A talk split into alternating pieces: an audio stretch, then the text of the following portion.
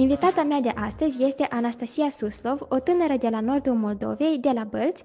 Vederea mea, din cauza glaucomului, a scăzut până la aproximativ 2% acum. Pentru că tu ai lansat o petiție către Consiliul pentru Egalitate, pe motiv că ți-a fost încălcat dreptul la educație. La examenul de bacalaureat a fost super, super complicat. Eu am aflat după trei ani de liceu că am fost la asistența psihopedagogică din orașul meu. Am aflat asta dintr-un reportaj. Potențialul copilor cu dizabilități este o oportunitate. Când s-a cerut replica ministrului educației, acesta a venit cu o, o replică foarte tăioasă că, păi, dacă lor ceva nu le-a plăcut, eu n-am văzut nicio plângere pe masa mea. Dar de ce tu, iată, acum te-ai trezit că tu ai fost discriminată? De ce tu ăștia trei ani ai tăcut și nu ai spus nimic? Îți mulțumesc încă o dată pentru că ai decis să fie o ambasadoare a copiilor și a tinerilor cu dizabilități.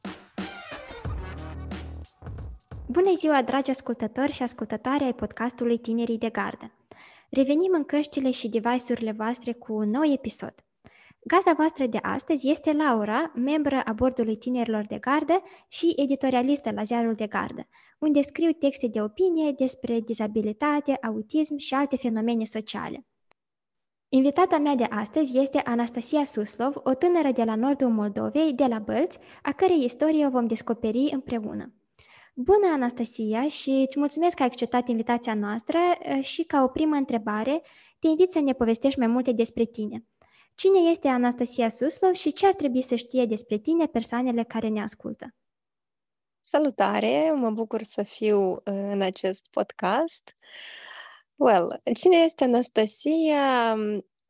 Probabil deja ai spus că sunt o tânără de la Bălți, am 20 de ani și mă calific ca o persoană cu dizabilități de vedere, ca să nu întindem mult suspansul. Sunt activistă pentru drepturile omului, în special a persoanelor cu dizabilități mai nou și încerc să fac activismul cât mai inclusiv, accesibil și creativ. O dovadă a activismului tău creativ este expoziția Amurg, la care am participat și eu și sincer îți spun că este cea mai modernă expoziție din Chișinău la care eu am fost uh, și cea mai aproape de sufletul meu. A fost despre experiența ta ca, persoană, ca persoană cu dizabilitate de vedere și abia când am ajuns și am privit video și expoziția am înțeles cu adevărat de ce se numește Amurg.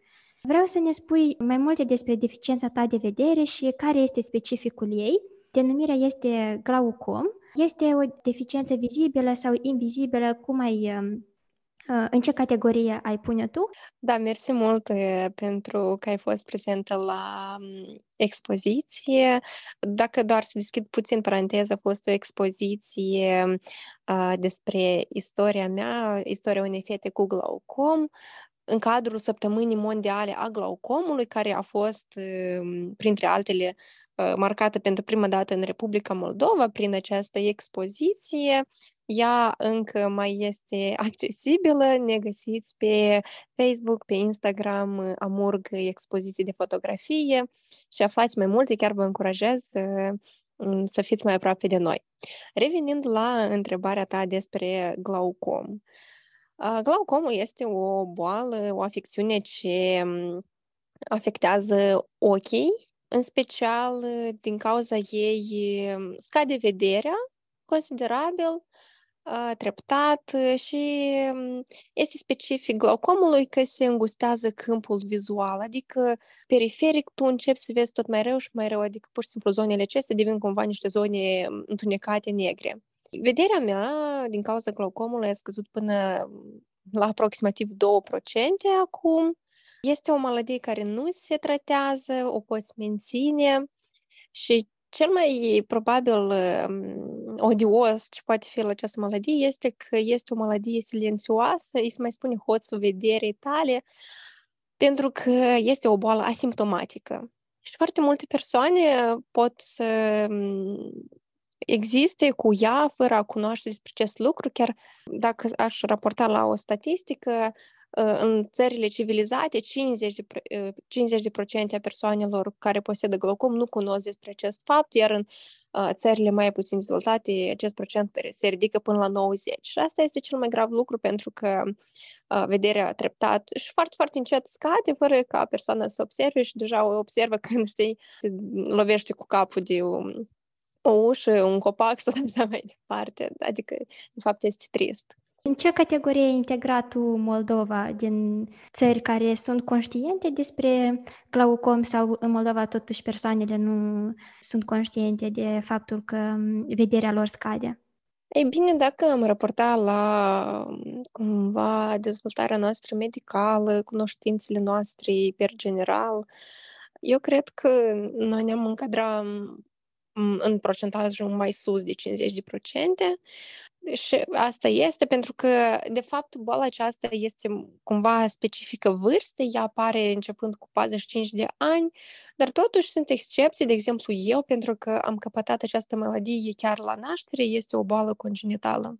Și dacă revin la întrebarea ta cu este o dizabilitate invizibilă, vizibilă, per general, dizabilitățile de vedere eu le-aș cataloga într-o, în secțiunea uh, dizabilităților invizibile, pentru că ochiul la nivel atomic este foarte...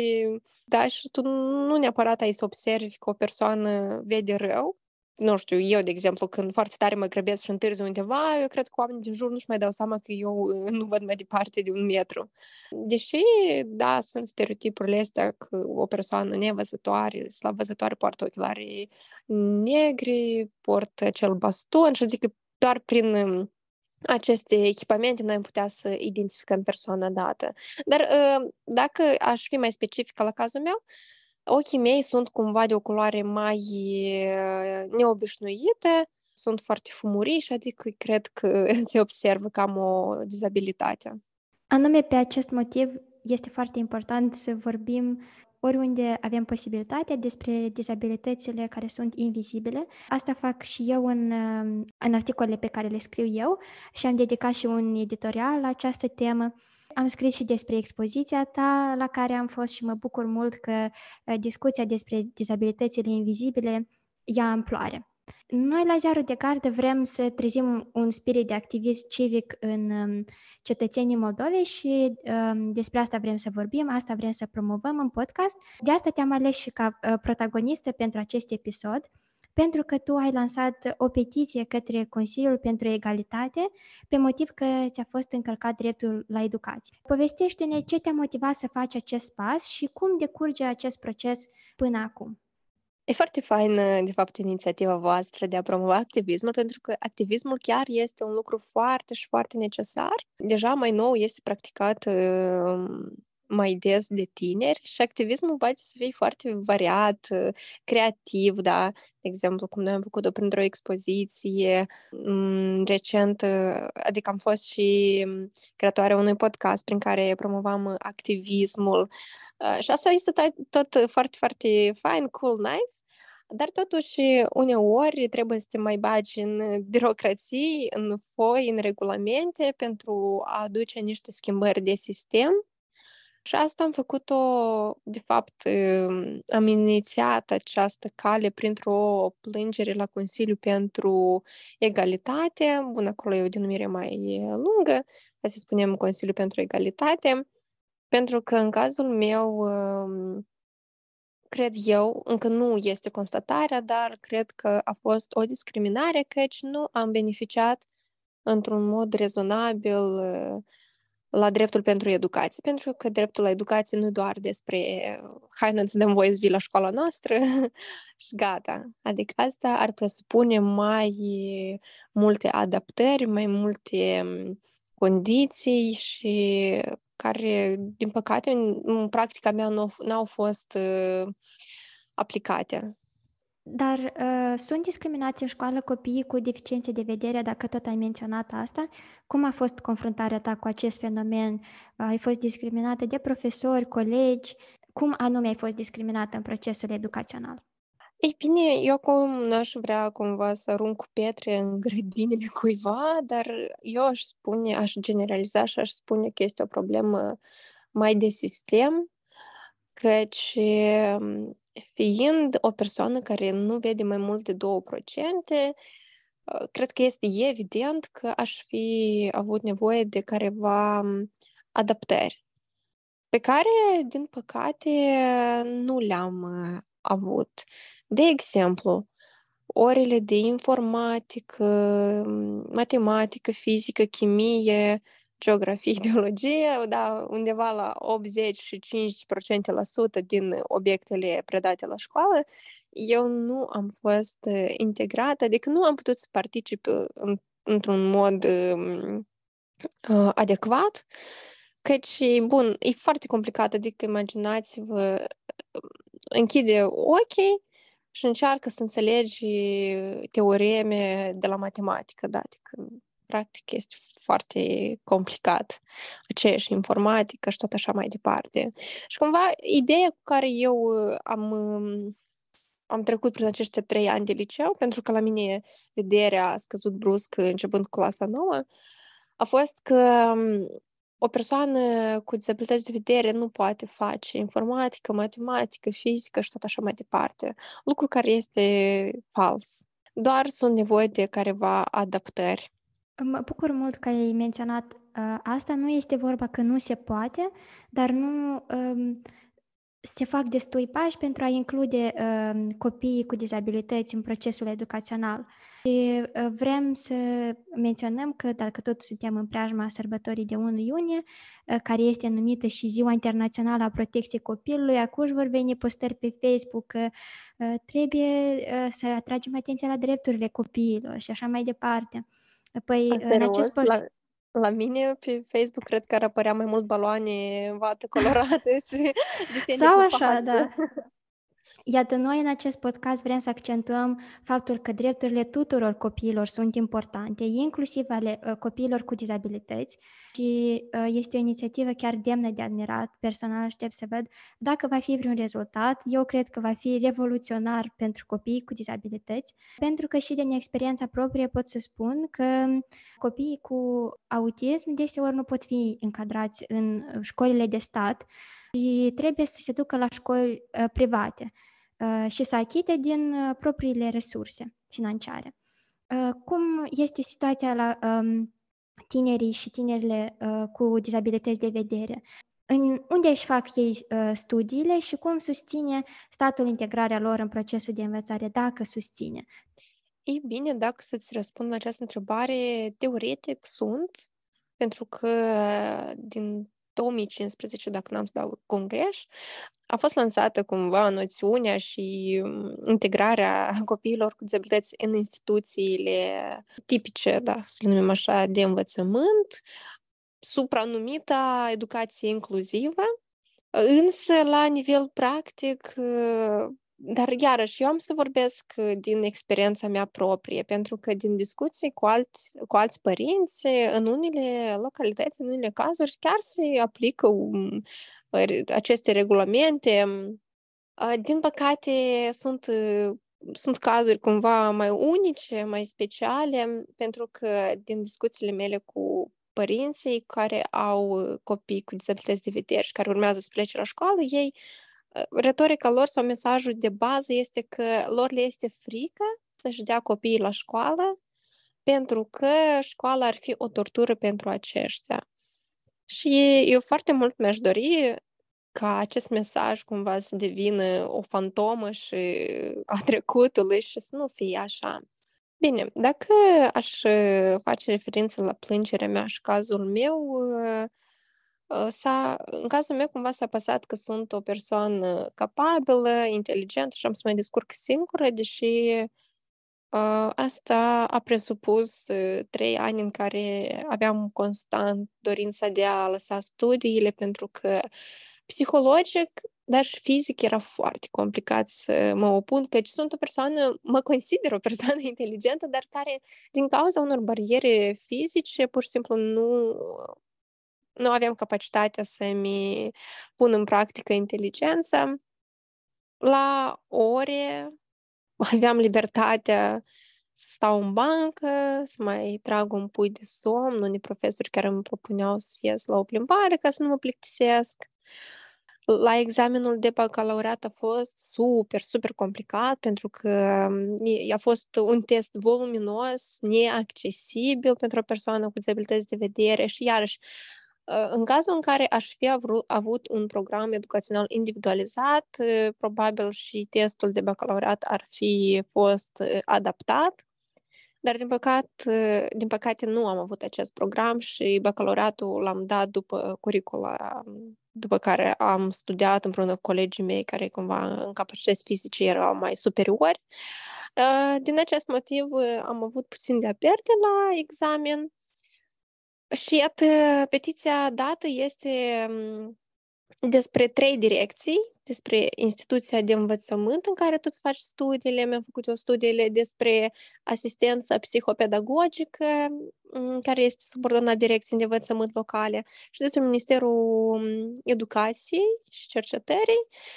Și dacă aș putea să exemplific în fiecare caz, da, la nivel de instituții, este nevoie ca acest program educațional individualizat să fie implementat. Chiar dacă eu aș putea să adaug de la mine ce cred eu că ar fi încă relevant să se facă pentru o persoană cu dizabilități de vedere, eu aș vedea suportul acesta sub forma unor lecții pe lângă obiectele generale, să fie niște lecții specializate, de exemplu, de studiere a sistemului Braille, da, este limbajul pentru nevăzători, ar fi orientare în spațiu, folosirea bastonului, folosirea softurilor, calculatorului, adică careva lecții practice pentru acești elevi. La nivel de instituție ar fi ședințe cu psihologul, neapărat, pentru că eu cred că este un factor foarte important pentru copiii și tinerii cu dizabilități de, de orice tip, de fapt. Și ar mai fi oferirea din partea statului a tehnologiilor asistive care ar putea să susțină procesul educațional, dar de fapt să nu-l susțină, dar chiar fără aceste tehnologii este imposibil să studiezi, pentru că la, în exemplul meu, eu am studiat cu ajutorul unui CCTV, este un monitor care îți dă posibilitatea să mărești textul, să-i schimbi culoarea, adică și să scrii cu ajutorul acestui monitor. Există foarte multe tehnologii de acest tip, lupe electronice, telescoape, care ușurează cu mult orice orice proces în viața unui nevăzător sau slab văzător, ar fi oferirea softurilor, da, adică programelor care citesc anumite texte sau în genere, da, adică tu poți folosi cu ajutorul lor calculatorul și asta ar susține acești copii și le-ar oferi posibilitatea cu adevărat să beneficieze de dreptul său la educație. La nivel de direcție de învățământ, în cazul meu, eu am aflat după trei ani de liceu că am fost la asistența psihopedagogică din orașul meu. Am aflat asta dintr-un reportaj de pe o platformă de știri locale. Și foarte straniu pentru mine a fost că în procesul de consultări în cadrul Consiliului pentru Egalitate, instituția dată pleda pentru faptul că eu, de fapt, nu am fost încadrată în sistemul lor de asistență psihopedagogică, de asta nu am beneficiat de această asistență, pe când în reportaje ei spuneau că eu am fost la evidență șapte ani și cumva lucrurile se bat cap în cap și mi este foarte straniu și totuși foarte mult aștept decizia Consiliului pentru a afla care a fost de fapt situația. Am fost eu sau nu am fost și care care este situația altor copii. Și la nivel de minister, ca să nu mai întind așa de mult, la nivel de minister, dacă am vorbit despre examenul de bacalaureat, sunt, într-adevăr, sunt unele condiții care se oferă persoanelor cu dizabilități. De exemplu, posibilitatea de a avea un asistent personal lângă tine pentru a fi ajutat să manipuleze tehnologiile, posibilitatea de a avea un monitor sau alt sistem asistiv pentru a susține examenul și o oră în plus. Iată aceste lucruri le-am avut eu la bacalaureat, dar eu nu văd sensul să am o oră în plus atâta timp cât eu nu pot folosi deloc atlasul la examenul de geografie. Și dacă aș fi specifică la examenul de geografie, atlasul asta ar reprezenta 75% da, de posibilitate de a răspunde la întrebările din test sau aceeași istorie. Eu am o oră în plus, dar eu nu văd hărțile de pe test. Și ar fi foarte bine ca aceste condiții să se ofere la mod individualizat pentru fiecare copil, pentru că chiar și slabăzătorii sunt diferiți și au nevoie de condiții diferite. Și eu, uh, un punct care, pentru care uh, pledează petiția dată, plângerea dată, este ca lista condițiilor care se oferă la examenele de bacalaureat și la, examene, și la alte examene să fie una deschisă și să fiecare caz a copiilor, a tinerilor care urmează să dea examenul să fie analizat individual și să se ofere condiții rezonabile. Mă bucur mult că ai menționat toate condițiile astea și observ uh, în timp ce tu vorbești, este foarte multă terminologie legată de uh, persoanele cu disabilități de vedere și este foarte important să menționăm uh, despre asta, că este nevoie de un monitor, de o persoană care asistă la examenul de bacalaureat și așa mai departe, pentru că și dizabilitatea este foarte diversă. Eu de obicei, de obicei scriu despre uh, autism și acolo sunt alte uh, cerințe pentru tinerii care ar vrea să uh, scrie examenul de bacalaureat. Și acum, chiar în perioada în care noi înregistrăm podcastul, în, în ceva timp deja următoarea generație de absolvenți ar trebui să scrie examenul de bacalaureat și mi-ar fi interesant dacă persoanele cu dizabilități de vedere vor avea condițiile de care ai menționat tu și de care este nevoie. Eu cred că aș putea să se anticip așteptările, pentru că eu cred că nu, pentru că nu s-a făcut mare schimbare și chiar am să-mi permită, cum să spun, un caz foarte uh, strigător la cer. Uh, vara trecută, când și eu am dat examenul de bacalaureat, am urmărit un reportaj unde se povestea despre doi elevi din liceul uh, de la Chișinău pentru nevăzători, ei sunt complet nevăzători, care uh, au fost uh, puși în, în condiții neegale sau cumva dezavantajați la examenul de bacalaureat și ei au vorbit despre acest lucru și când s-a cerut replica uh, ministrului educației, acesta a venit cu o, o replică foarte tăioasă că Păi, dacă lor ceva nu le-a plăcut, eu n-am văzut nicio plângere pe masa mea. Și atâta timp cât vor fi atât, așa atitudini, eu nu cred că lucrurile se vor schimba.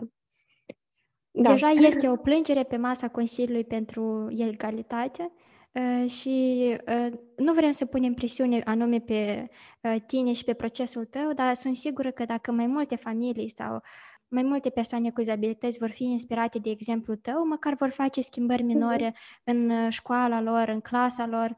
Dar apropo, cumva cazul meu, eu sunt mai privilegiat în sensul dat pentru că eu deja am ieșit din acest sistem, din acest circuit, căci sunt multe cazuri de care cumva sunt asemănătoare cu al meu, dar din păcate elevii fiind în mediul școlar nu pot să facă asemenea pași, căci, căci ei sunt mai vulnerabili și deja pot fi supuși unor lucruri foarte neplăcute, nu știu, să le scadă nota, să fie tratați încă și mai rău, să fie intimidați, adică și nu toți părinții sunt gata să se judece cu instituțiile.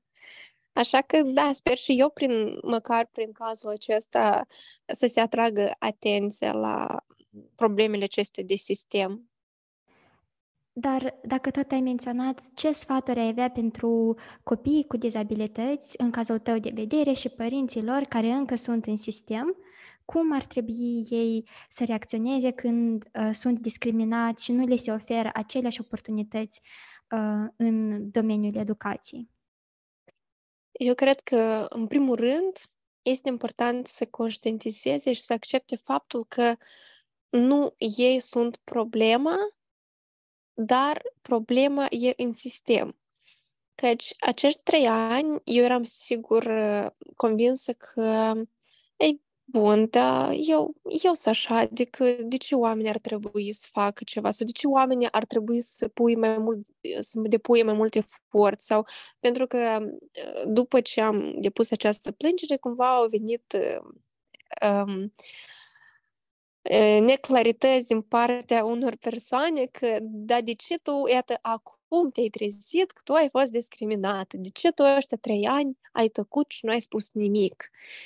Păi, pentru că tu te crezi mai vulnerabil și crezi că nu vrei să aduci să faci cumva inconfortabil lucru cuiva, deși eu cred că și aici e răspuns. Asta e lucru cuiva.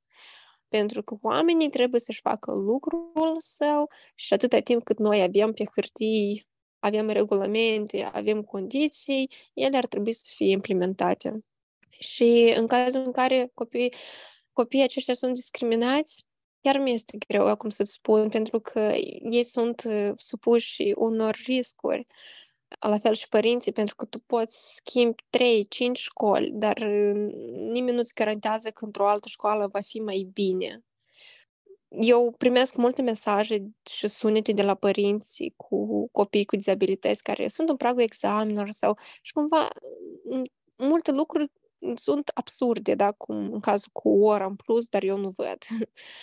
și eu încerc cel puțin să discut cu ei și le dau, le dau sfatul ăsta, dar uitați-vă, încercați, căutați dreptate. Asta și singur părinții îmi spun că Păi da, dar asta ar presupune riscul ABC pentru copilul meu și eu înțeleg acest fapt și am să fiu cum realistă și nu am să bag mâna în foc să spun că, a, duceți, să vă căutați dreptate.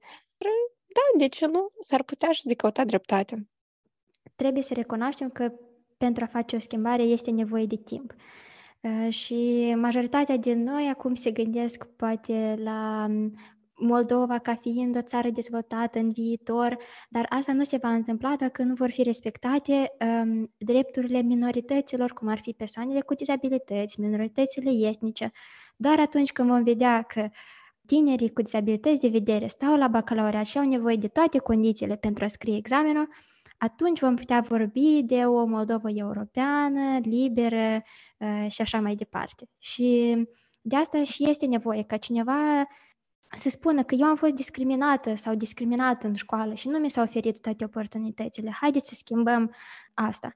Dar uh, și eu sunt foarte conștientă că generația de acum și nici generația din câțiva ani nu va avea parte de aceste drepturi și va dura până ce se va face schimbarea, însă nu putem aștepta atât de mult, poate putem lua niște măsuri mai concrete în timpul în care uh, va fi un deznodământ și pentru petiția ta și alte petiții, ce măsuri concrete pot fi luate de profesori sau uh, psihologi în școlile Moldovei pentru o mai bună incluziune a tinerilor cu disabilități de vedere? Ce sfaturi le-ai dat tu? Bună întrebare și ca să nu pierdem un potențial pentru că tinerii copii, tinerii cu dizabilități, ei reprezintă, de fapt, un potențial imens. Ei sunt uh, persoane foarte curioase, foarte capabile, uh, dornice de a face lucruri și atâta timp cât, uh, din cauza unor probleme de sistem, li se pun bese în roate, avem de pierdut tot noi ca stat. Dar, la nivel da, micro, se poate la fel de făcut schimbări care ar ajuta mult acești copii. Bine, poate, nu știu, el nu va avea un monitor, dar un profesor responsabil, asumat, s-ar gândi, dar ce pot face eu pentru acest uh, copil? Și cumva sunt unele lucruri foarte, foarte mici, nu știu, eu aș da câteva exemple. Un profesor ar putea, de exemplu, din timp să pregătească materialele cu un scris mai, cu un șrift mai accentuat și mai mărit sau să-l pregătească în format electronic, ca persoanele slabă-văzătoare, nevăzătoare să-l poată accesa, asculta cu ajutorul unor programe specializate dacă recitesc textul. Sau dacă la nivel mai avansat ați putea să vă adresați la o asociație pentru persoanele cu dizabilități de vedere care să vă ajute să pregătiți unele materiale în um, limbajul Braille. Apropo, este foarte important ca uh, limbajul Braille să fie integrat și în manualele uh, curicului generale în școli. pentru că asemenea materiale eu nu am văzut și nu știu dacă există. O acțiune foarte simplă probabil, dar care pur și simplu trebuie să o implementezi și să atragi atenția la asta, asta e să vorbești și să vociferezi lucrurile pe care tu le faci. Da, dacă tu scrii ceva pe tablă, dacă tu desenezi ceva pe tablă, păi depune puțin un efort mai mare și pur și simplu spune lucrurilor da, pe care tu le faci pe nume, ca copilul acesta să fie mai ușor să uh, înțeleagă ce se întâmplă în clasă și la ce nivel uh, Uh, se află.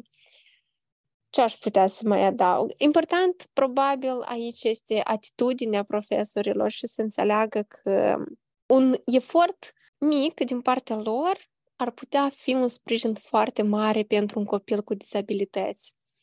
E important să înțelegem că aceiași copii cu dizabilități de vedere sunt diversi și cred că comunicarea este cheia spre orice succes pur și simplu să vă puneți împreună la masă cu acest copil și să încercați să identificați necesitățile lui, să întocmiți un plan pe care voi împreună puteți să-l faceți ca acest copil să ajungă la, la sfârșit de studii și să spună că ok, nu a fost chiar la nivel înalt, da, poate din partea statului, dar la nivel de profesor, școala unde am învățat, a fost chiar nice pentru că oamenii au avut atitudine și au încercat să mă susțină. Schimbarea poate fi mică și o poate face fiecare dintre noi uh, și mă bucur că ai menționat acțiuni mici care pot fi întreprinse acum pentru că știm că valul reformelor durează ani și ani, dar eu personal nu vreau ca tinerii cu dizabilități de vedere de acum să nu se bucure de micii pași pe care pot fa- ă, face profesorii și profesoarele, psihologii ă, în școlile lor. Iar acum, ca o ultimă întrebare și dacă ne lăsăm să visăm așa un pic, ă, cum ți-ai putea imagina tu școala perfectă pentru copii cu dizabilități de vedere? nu știu dacă e ora potrivită pentru a visa, dar școala um, accesibilă și adaptată pentru elevii cu dizabilități, asta ar fi o școală care ar asigura un mediu prielnic și prietenos pentru acești copii. Și asta eu aș lua-o chiar, nu știu, începând de la blocul casei, de unde elevul își pornește calea spre școală, da, vorbim despre infrastructură care duce spre acea școală, vorbim despre școală în sine ca infrastructură, dacă este accesibilitate, dacă sunt careva semne de orientare. O școală perfectă la nivel de predare, la nivel de studii, asta ar fi o școală în care, indiferent de categoria mea socială, indiferent de veniturile familiei, eu am să pot să studiez în condiții adecvate, dar mie mi se va oferi din partea statului tehnologii performante pentru a face acest lucru. Mi se va oferi softuri. Școala perfectă este despre atitudine din partea personalului și a întregului sistem um, educațional, vorbind despre direcții locale de învățământ, despre ministere de învățământ, e despre ideea că și persoanele și copiii, tinerii cu dizabilități de orice tip, este un potențial și se merită investiție. O școală perfectă și pentru mine, dacă aș putea să spun, uh, este o școală unde, după cum ai menționat și tu, potențialul copiilor cu dizabilități este o oportunitate. Și mm, drepturile lor sunt respectate și ei sunt văzuți ca o contribuție și se vede contribuția pe care o aduc ei în cadrul procesului de învățământ. Pentru că putem învăța despre diversitate, empatie și respect. Și astea sunt lecțiile pe care ne le-ai adus și tu nouă astăzi în podcast, Anastasia, și îți mulțumesc mult că ai împărtășit istoria ta cu noi. Te mai așteptăm și în alte ediții cu uh, updates uh, despre cum decurge petiția. Uh, când tu mi-ai spus prima dată despre ea, m-am gândit, wow, această petiție ar putea uh, revoluționa și viața fratelui meu, de exemplu. Admir curajul tău uh, și îți doresc mult succes în toate proiectele pe care le, de, uh, le vei dezvolta. Îți mulțumesc încă o dată pentru că ai decis să fii o ambasadoare a copiilor și a tinerilor cu dizabilități. Mulțumesc mult și vouă pentru inițiativa pe care o aveți, pentru invitația de azi și, și eu foarte mult sper că prin mici exemple, prin mici precedente, e posibil să schimbăm lucrurile majore din sisteme. Dragi ascultători și ascultătoare, podcastul Tinerii de Gardă poate fi ascultat pe YouTube și pe toate platformele de podcasting sub canalul Ascultă ZDC. Vă mulțumim și rămâneți curioși și implicați în comunitățile voastre.